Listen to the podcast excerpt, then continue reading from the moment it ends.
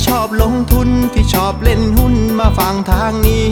ตลาดวายพอดแคสต์เขามี ข้อมูลดีดีเล่าเข้าใจง่าย อย่าลืมกดแชร์กดไลค์กด Subscribe กดกระดิ่งด้วยนะ คุณกำลังฟังตลาดวายพอดแคสต์ปีที่ 3 ประจำวันจันทร์ที่ 29 สิงหาคม 2565 ครับ ครับ สวัสดีครับ วันนี้เซตอินดี x เราก็ไปไม่ไหวนะครับ หลังจากสนุกสนานเฮฮากันมาตลอด 6 สัปดาห์ที่ผ่านมานะครับ สัปดาห์นี้ก็เริ่มต้นด้วยการปิดลบนะครับ วันนี้ติดลบไป 18 จุด ปิดที่ 1,627 จุดนะครับ ก็ถือว่าเป็นการสะท้อนข่าวสารที่มันเกิดขึ้นนะครับจากการประชุมนะครับที่แจ็คสันโฮนะครับ แล้วก็ทางประธานเฟดก็มีการส่งสัญญาณครับในเรื่องของการ ใช้ดอกเบี้ยนะครับในการต่อสู้กับเงินเฟ้อนะครับ แล้วก็ได้มีการปรารบว่า อาจจะต้องมีการเจ็บตัวกันบ้างนะครับ เพราะว่าเงินเฟ้อเนี่ยมันค่อนข้างสูงเหลือเกิน เพราะฉะนั้นในเรื่องของการขึ้นดอกเบี้ยต่างเนี่ยมันอาจจะลากยาวนานกว่าที่เคยมองไว้นะครับ รวมถึงอาจจะต้องใช้บางโอกาสนะครับในการขึ้นดอกเบี้ยที่แรงกว่าระดับปกติด้วยนะครับ ซึ่งอย่างที่บอกก็คือว่าคือการประชุมแจ็คสันโฮลเนี่ยมันเป็นเรื่องของงานสัมมนา เชิงวิชาการด้านเศรษฐศาสตร์การเงินเนาะมันไม่ใช่การประชุมเฟดเพราะฉะนั้นสัญญาณที่มันออกมาเนี่ยมันก็ยังไม่ได้เป็นการ confirm ว่า action ที่มันจะเกิดขึ้นนะครับในการประชุมเฟดครั้งถัดไปวันที่ 20-21 กันยายนน่ะมันจะออกมาในโทนไหนอย่างไรนะ มันยังไม่ชัวร์นะครับงั้นในช่วงนี้เนี่ยเรายังมีเวลาอีกประมาณสักเดือนหนึ่งนะครับ ถ้าเกิดว่าเฟดรักษาคำพูดนะ บอกว่าจะเป็น Data Dependent นะครับก็คือดูตัวเลขเศรษฐกิจต่างๆ แล้วค่อยมาตัดสินใจ เราก็ยังมีความหวังนะว่ามันก็อาจจะไม่ได้รุนแรงตามหัวข้อข่าวที่พูดคุยกันนะครับคราวนี้เซ็ตอินเด็กในวันนี้นะครับก็ปิดลบไป 1.1%นะซึ่งถ้าเกิดว่าเอาไปเทียบกับเพื่อนๆนนะฮะก็ต้องบอกว่ากลายเป็นว่าวันนี้เนี่ยเราเนี่ยปรับตัวลงแรงกว่าเอเชียโดยเฉลี่ยนะฮะวันนี้เอเชียโดยเฉลี่ยเนี่ยติดลบ 1%นะครับส่วนอาเซียนน่ะ ติดลบอยู่ 0.6%นะครับซึ่งจริง ๆ แล้วนะครับข้อสังเกตแรกเนี่ยผมว่าก็ถูกต้องนะครับตามที่อาจารย์เพชรของเราเนี่ยมองไว้เลยนะครับ ก็คือว่าการปรับตัวลงของตลาดหุ้นในเอเชียวันนี้เนี่ยมันควรจะปรับตัวลงเบากว่าน้อยกว่าตลาดหุ้นของอเมริกานะครับซึ่งตลาดหุ้นดาวโจนส์เมื่อวันศุกร์เนี่ยติดลบไป 3%นะครับ NASDAQ เนี่ยลบไป 4%นะครับในขณะที่ตลาดหุ้นในเอเชีย แล้วก็อาเซียนจริงๆแล้วเนี่ย คือเราเนี่ยไม่ได้เป็นผู้ประสบเหตุทางตรงนะนะครับงั้นจริงๆ เราก็ควรจะ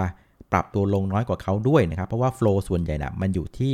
ฝั่งของตะวันตกนะครับ แล้วก็อีกมุมหนึ่งคืออบ้านเราเองนะครับเอเชียเองอาเซียนเองเนี่ยมันก็อยู่ในโหมดของการกำลังค่อยๆ ฟื้นตัวอีกด้วยนะครับ เพราะฉะนั้นในเชิงของการปรับตัวลงนะ่ะมันจึงไม่ควรจะปรับตัวลงรุนแรงเท่ากับตลาดหุ้นในฝั่งตะวันตกนะอ่าซึ่งวันนี้ การปรับตัวลงระดับสัก 1%โดยเฉลี่ยของเอเชียเนี่ยก็ถือว่ามาถูกทางละนะครับ เพียงแต่ว่าถ้าไปเทียบกันในระหว่างเอเชียวันนี้เนี่ยนะครับอาจจะต้องบอกว่าเรารู้สึกผิดหวังไปสักนิดนึงนะ เพราะว่าเราเนี่ยลงมากกว่าเอเชียโดยเฉลี่ยนะครับ เราลงไป 1.1%เอเชียโดยเฉลี่ยลงเป็น1%แล้วถ้าเกิดเทียบกับอาเซียนอะกลายเป็นว่าเราแพ้อาเซียนนะอาอาเซียนลงไป 0.6 เราลบไป 1.1%นะครับ ซึ่งผมคิดว่าจริง ๆ แล้วเนี่ย จริง ๆ เราอะผมคิดว่าจริง ๆ เราควรจะอยู่ในระดับเดียวกับอาเซียนเสียมากกว่าด้วยซ้ำไปนะครับ แต่ว่ามันอาจจะเป็นในลักษณะที่ว่าโครงสร้างของตลาดหุ้นไทยทุกวันเนี้ยคือน้ำหนักนะ่ะเงินก้อนใหญ่น่ะมันอยู่ในนักลงทุนสถาบันซะเยอะนะครับ ซึ่งนักลงทุนสถาบันเองนะนะครับ ก็ได้รับเม็ดเงินมาก่อนหน้าจากสมัยก่อนใช่ไหมคิดอะไรไม่ออกก็ซื้อ LTF RMF SSF เพราะฉะนั้นสารพัดเงิน อันนี้ยังไม่นับรวมถึง provident fund ด้วยนะ เออเพราะฉะนั้นเงินเนี่ยนะครับจากกองทุนเนี่ยมันอยู่ในตลาดหุ้นค่อนข้างเยอะ แล้วคราวนี้ fund manager เมืองไทยน่ะก็เป็นสายขี้ตกใจอยู่แล้วนะครับ แล้วก็อีกมุมหนึ่งคือการวัด performance ของแต่ละ fund manager แต่ละกองเนี่ยเขาก็จะไปวัดเทียบกับตลาดเสมอนะครับเพราะงั้นเวลาตลาดหุ้นปรับตัวลงนะครับ แล้วใครลงมากกว่าตลาดเนี่ยถือว่าแย่นะอ่าเพราะฉะนั้นเขาก็พยายามที่จะมีการขยับพอร์ตอยู่ตลอดเวลาถ้า มีความรู้สึกว่าตลาดเริ่มมีความเสี่ยงนะครับ ก็จะพยายามลดน้ำหนักลงมานะครับ ก็เป็นภาพของการขาย แต่ในทางตรงกันข้ามนะครับ เวลาตลาดขึ้นแรงๆเนี่ยก็ต้องมีเขาด้วยนะครับเขาก็จะพยายามเกาะตลาดด้วยการเอาเม็ดเงินไปใส่ในหุ้นที่มีขนาดใหญ่แล้วก็เคลื่อนไหวไปตามตลาดฉะนั้นพฤติกรรมของนักทุนสถาบันอะมันก็เลยส่งผลกระทบต่อความเคลื่อนไหวของตลาดหุ้นบ้านเรา อย่างมีนัยสำคัญ แล้วก็ทำให้ตลาดหุ้นบ้านเราต้องยอมรับว่า ก็ผันผวนนะครับจากพฤติกรรม action ในลักษณะนี้นะครับคราวนี้พอเรื่องของข้อมูลข่าวสารจากอาอเมริกาเนี่ยมันออกมาในโทนว่ามีความเสี่ยงมากขึ้นนะนะครับ เพราะงั้นพอมีความเสี่ยงมากขึ้นนะครับนักลงทุนสถาบันไทยก็เรียกว่าต้องสบช่องนะครับ ต้องรีบถอนออกมานะครับ ก็เลยเป็นภาพของการขายที่ค่อนข้างรุนแรง แล้วโครงสร้างบ้านเราพอ คนที่ถือเงินเยอะๆขายออกมาแบบเนี้ยนะครับ ตลาดหุ้นมันก็ทานไม่ค่อยไหวนะครับ ก็ลบไป 1.1%ก็กลายเป็นภาพที่ แย่กว่าตลาดหุ้นในอาเซียนนั่นเองนะครับ คราวนี้เรามาดูการเคลื่อนไหวของ Set Index ในตอนเช้านะครับ เช้ามานะครับก็ตลาดหุ้นก็ปรับตัวลงเลยนะครับ แต่ข้อดีคือเปิดลงปั๊บนะ่ะตรงนั้นน่ะก็แทบจะเป็นจุดต่ำสุดของวันเลยนะฮะ แล้วจากนั้นก็ค่อยๆ ทยอยปรับตัวขึ้นนะครับ สุดท้ายไปปิดที่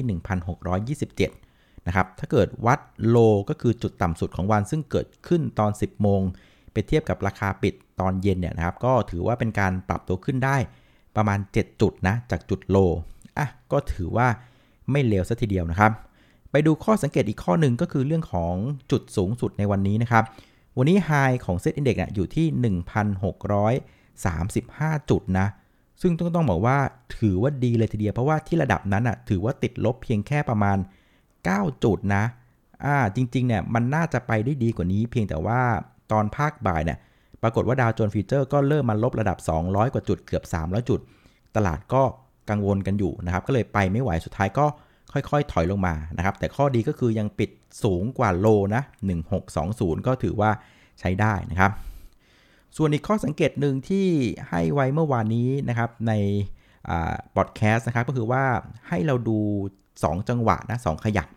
ขยักแรกคือครึ่งชั่วโมงแรกตอนตลาดเปิดนะครับ ตรงนั้นน่าจะเป็นจุดต่ำสุดแล้วค่อยๆ ขยับขึ้นนะครับ อันนี้ถือว่าผ่านด่านที่ 1 ละ ส่วนด่านที่ 2 ที่ให้ดูคือขยักของการเปิดในภาคบ่ายนะครับ เพราะว่าจากประสบการณ์ที่เห็นนั่นคือว่าเปิดภาคบ่ายที่เลยเนี่ยมันจะเป็นนักลงทุนฝั่งตะวันตกที่ตื่นขึ้นมาแล้วก็ action กัน ก็เลยยังไม่ไว้ใจในด่านแรก ให้พวกเรามาดูในด่านที่ 2 ด่านที่2เนี่ยก็ให้เหลี่ยมไว้คล้าย ๆ กันคือว่าคือถ้าเปิดมาเนี่ยแล้วไม่ทำ low ใหม่ สามารถยืนสู้ได้เนี่ยอันนี้ถือว่าน่าจะจบเรื่องของการย่อยข่าวสารละ ซึ่งวันนี้นะครับสิ่งที่เราเห็นคือโอเค ภาคบ่ายเปิดมา ไม่มีกระแทกละอ่าไม่เกิดนิวโลละ ไม่มีอะไรต่ำกว่า 1620 ละ แล้วเป็นภาพของการซึมขึ้นด้วยนะครับไปปิดที่ 1627 เพราะฉะนั้นพฤติกรรมแบบเนี้ยถือว่าใช้ได้นะ แปลว่าอะไร แปลว่าไม้ตกใจนะครับจากข่าวสารที่เกิดขึ้นในคืนวันศุกร์เนี่ย มันถูกใส่เข้าไปในตลาดหุ้นในครึ่งเช้าจบหมดแล้วนะครับภาคบ่ายเลยไม่มีการกระแทกอะไรกันลงมาละ เลยกลายเป็นภาพว่าภาคบ่ายเป็นภาพของการเตรียมตัวนะครับว่าคืนนี้จะมีอะไรใหม่หรือเปล่า กูจะต้องตกใจอีกพรุ่งนี้หรือเปล่า ภาพมันเลยเป็นในลักษณะนี้นะครับ และบางคนก็อาจจะใช้จังหวะนี้ในการเลือกซื้อหุ้นดีๆ ก็ได้ด้วยเช่นกันนะครับ อันนี้ก็จะเป็นพฤติกรรมที่เรามองเห็นนะสำหรับการเคลื่อนไหวในวันนี้นะครับ ก็ถือว่า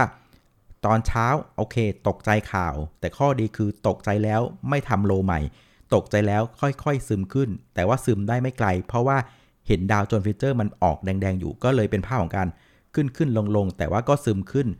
ปิดได้ค่อนข้างพอใช้ได้นะครับ คราวนี้มาดูกลุ่มหุ้นกันนะครับ วันนี้กลุ่มหุ้นต่างๆเนี่ยก็ต้องยอมรับว่าเป็นวันที่แทบจะลงกันทั้งกระดานนะอ่าแต่มันก็มีบางกลุ่มที่ ปรับตัวขึ้นได้นะครับ เท่าที่เห็นจะมีอยู่ 2 กลุ่มนะครับ กลุ่มแรกก็จะเป็นกลุ่มของพลังงานนะครับ ก็กระจัดกระจายกันไป ไม่ว่าจะเป็นสอพอไทยออยนะครับ กันกุล แล้วก็บ้านปูนะครับ ส่วนอีกกลุ่มหนึ่งก็จะเป็นกลุ่มประกันนะ ตัวที่เด่นที่สุดก็จะเป็นตัวของ BLA นะครับ ก็ตอนนี้บอลยูสารัฐ10 ปีเนี่ย มันก็มาเล่นกันระดับ3%กว่าๆละแล้วเฟดเองก็บอกว่าแม่คงจะต้องขึ้นดอกเบี้ย แล้วก็ อยู่ในระดับสูงอีกนานนะอ่ามันมันก็เหมือนกับเป็นการหินไกลๆว่าอ่าดอกเบี้ยระดับสูงมันจะยืนอยู่ค่อนข้างนาน ก็อาจจะเป็นคุณกับเรื่องของบริษัทประกันต่างๆ ที่เอาเงินไปลงทุนในพวกพันธบัตรต่างๆ ด้วยนะครับ ก็เลยทำให้ BOA เนี่ยมีการเล่นกันขึ้นมานะครับ แต่ว่าอย่างไรก็ดีเนี่ยนะฮะหลักๆนะตลาดก็ยังเป็นภาพของการปรับตัวลงเนาะก็เท่าที่ดูนะ่ะกลุ่มที่ปรับตัวลงหนักๆก็จะมีกลุ่มของ Finance กับตัวของอิเล็กทรอนิกส์นะครับ อิเล็กทรอนิกส์เนี่ยก็ไปโดนที่ฝั่งของ Delta นะ Delta ก็ลบไป 8%กดตลาดไปถึง 4 จุดเลยทีเดียวนะครับส่วนกลุ่ม Finance เนี่ยนะครับก็ปรับตัวลงเรียกว่าทั้งแผงเลยนะครับ MTC สวัสด์ติดล้อเนี่ยสตัวหลัก ปรับตัวลงกันอยู่ระดับ 2-4%นะครับคราวนี้เหตุผลของการปรับตัวลงของกลุ่มไฟแนนซ์นะครับมันก็มาจากเซนติเมนต์หรือว่าหรือว่าการความกังวลที่ว่า พอเฟดบอกว่าอาจจะต้องขึ้นดอกเบี้ยไปอีกนานนะครับ ดอกเบี้ยจะอยู่ระดับสูงอีกนานแบบเนี้ย คนก็คิดข้ามช็อตไปว่า ถ้าอเมริกาดอกเบี้ยสูงและสูงแบบนานๆแบบเนี้ย มันก็หลีกเลี่ยงไม่ได้ที่ตลาดหุ้นประเทศคู่ค้าต่างๆเนี่ยอาจจะต้องมีการขยับดอกเบี้ยตามกันขึ้นมาด้วยนะครับ ไม่งั้นแกลบมันจะอยู่ห่างเกินไปอย่างที่เคยเล่าให้ฟังนะครับ คนก็กังวลว่าแหมอย่างนี้แบงก์ชาติเราสุดท้ายก็คงจะต้องมีการตามดอกเบี้ยขึ้นมาอีกแล้วมันก็จะทำให้ต้นทุนของพวกไฟแนนซ์ต่างๆ นะครับ แม้ว่าบางคนอาจจะบอกว่าตอนนี้ก็แก้ปัญหาด้วยการออกหุ้นกู้ดอกเบี้ยต่ำไปแล้วนะครับ แต่ก็ต้องไม่ลืมว่าไอ้หุ้นกู้ อันเนี้ยนะครับ หรือหุ้นกู้ก่อนหน้าเนี่ย มันก็จะเข้าสู่ช็อตของการ roll over ก็คือสิ้นอายุออกใบใหม่มาทับแบบเนี้ยนะครับ เพราะฉะนั้นไอ้จังหวะที่ออกใบใหม่ออกมาเนี่ยนะครับ หุ้นกู้เนี่ยมันก็ต้องออกบนสิ่งแวดล้อมที่ ดอกเบี้ยมันสูงกว่าเดิมนึกออกไหมอ่า เพราะฉะนั้นยังไงต้นทุนของกลุ่มไฟแนนซ์มันก็ขึ้นแง่แง่แหละถ้าภาพมันเป็นแบบเนี้ยนะครับ เพราะฉะนั้นบางคนก็อาจจะงงเอ๊ะน้าแดงบ้านเรายังไม่ได้ขึ้นดอกเบี้ยเลยนะครับ แต่อเมริกาบอกกำลังจะขึ้นทำไมไฟแนนซ์เราลงล่ะ ด้วยเหตุมันก็เป็นด้วยประการฉะนี้นะครับ ก็เลยทำให้กลุ่มไฟแนนซ์มันถูกเทกันลงมานะครับ แต่ว่าอย่างไรก็ดีนะถ้าถ้าดูในภาพของการปรับตัวลงนะก็ต้องบอกว่า มันแบ่งเป็น 2 กลุ่มนะเพื่อนๆ มันมีทั้งกลุ่มปรับตัวลงมาก กับกลุ่มที่ปรับตัวลงน้อยนะครับ ไอ้กลุ่มที่ปรับตัวลงมากก็อย่างที่ไล่ฟังอย่างกลุ่มไฟแนนซ์เนี่ย มันเป็นการมองข้ามช็อตถึงผลกระทบทางอ้อมที่มันจะทยอยมาหา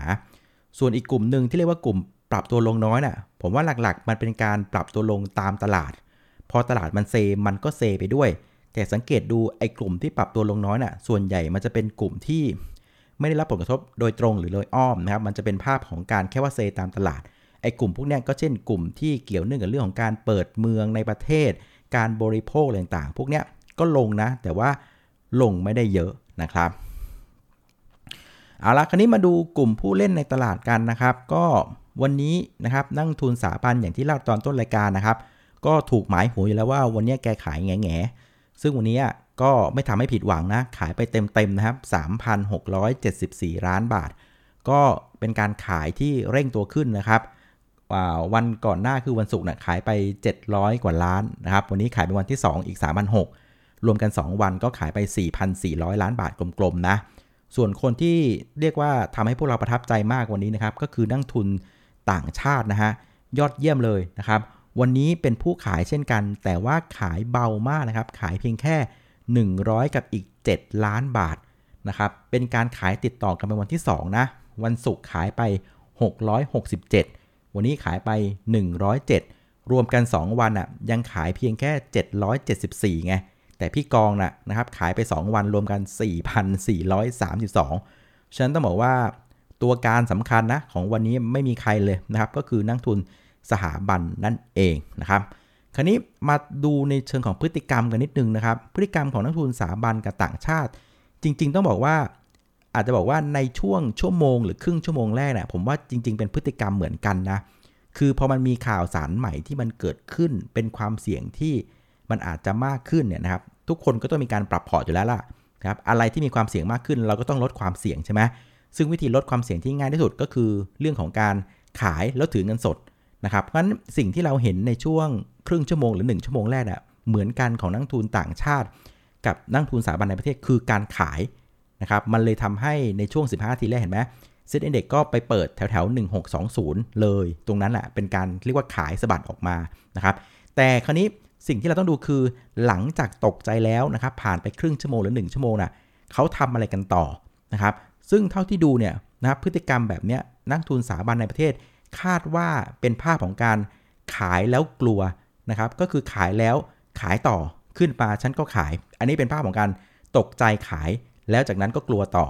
แต่ว่าผมว่ามันเป็นภาพที่ตรงข้ามกับนักทุนต่างชาตินะ โอเค มันต้องเริ่มต้นด้วยการตกใจขายอยู่แหละ แต่ว่าขายเสร็จปั๊บตั้งสติ เฮ้ยหุ้นอันนี้ดี เฮ้ยเลือกเก็บว่ะ อันนี้เก็บว่ะนะครับ เราก็เลยเห็นสุดท้ายเนี่ยภาพมันออกมากลายเป็นว่านักทุนสถาบันในประเทศขายแล้วกลัว นะครับแล้วทำให้ทั้งวันกลายเป็นยอดขายเยอะนะครับ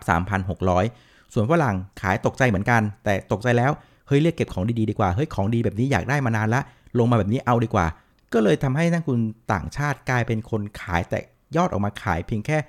107 ล้านบาท เพราะว่ามีการเลือกเก็บหุ้นระหว่างวันนั่นเองนะครับมันจะเห็นว่าพฤติกรรมมันมีส่วนที่เหมือนกันนะ แล้วก็มีส่วนที่แตกต่างกันนะครับ ส่วนมูลค่าการซื้อขายวันนี้เนี่ยก็อยู่ที่ 71,418 ล้านบาทนะครับ ก็เพิ่มขึ้นนะฮะ 4%จากเมื่อวันศุกร์นะ ซึ่งก็ต้องถือว่าถือว่าเป็นการลงแบบไม่ค่อยมีวอลลุ่มนะ อ่า เราลบกัน 18 จุดแบบนี้ แต่มูลค่าการซื้อขายเพิ่มเพียงแค่ 4%ถือว่า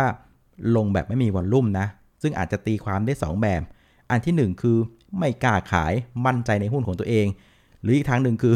เกิด ตื่นมาขายไม่ทันนะครับ มันลงมาเยอะเกินอะไรประมาณนี้นะนะก็ไม่รู้ว่ามันจะออกหน้าไหนนะ แต่เอาเป็นว่าวันนี้นะครับลงแบบถือว่าไม่มีวอลลุ่มแล้วกันนะครับ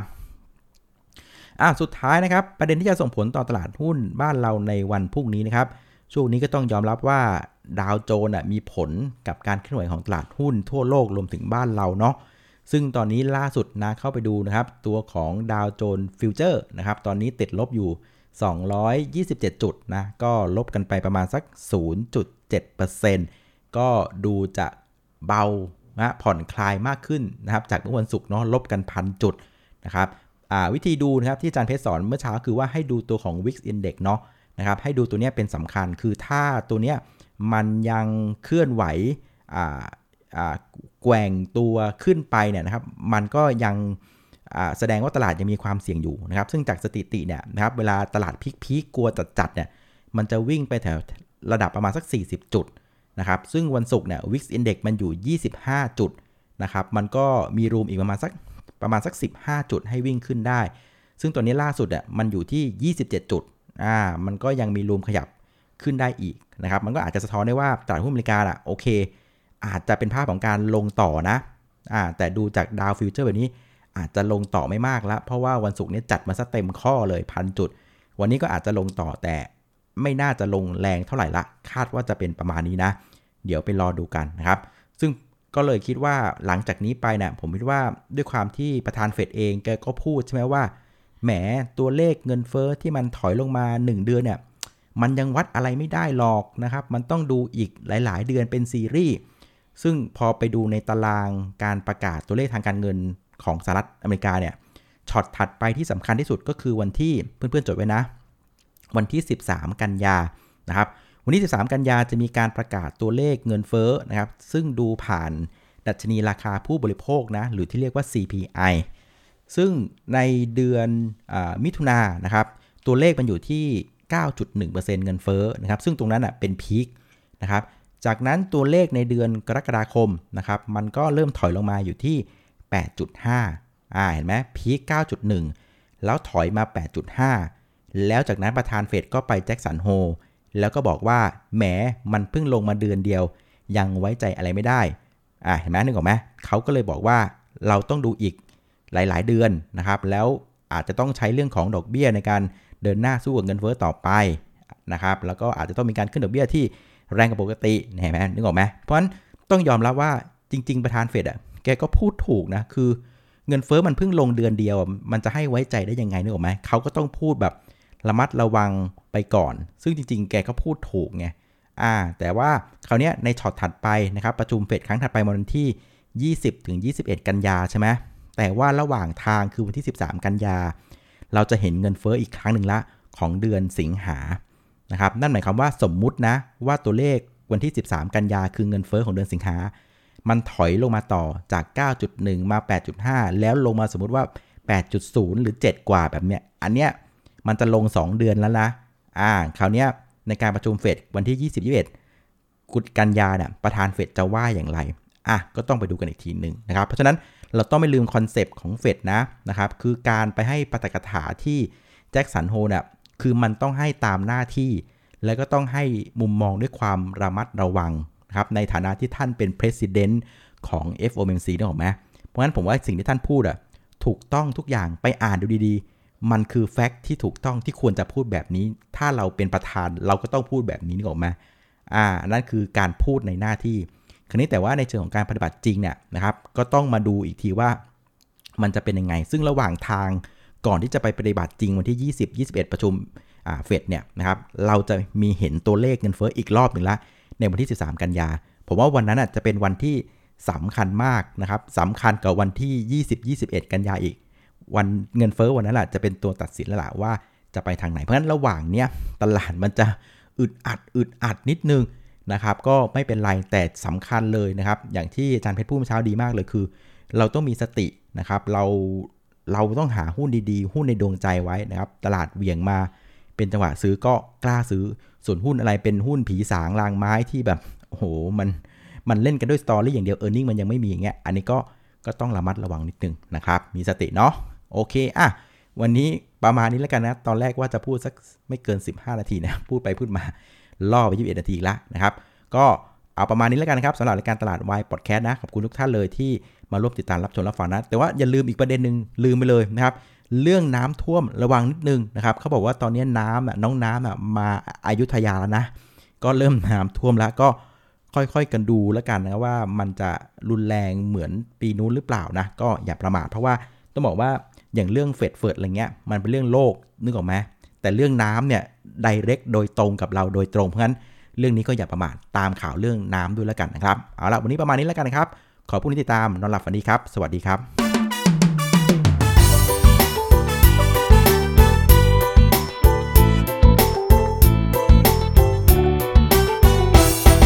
ากใครที่ชอบลงทุนที่ชอบเล่นหุ้นมาฟังทางนี้ ตลาดวายพอดแคสต์เขามี ข้อมูลดีดีเล่าเข้าใจง่าย อย่าลืมกดแชร์กดไลค์กด Subscribe กดกระดิ่งด้วยนะ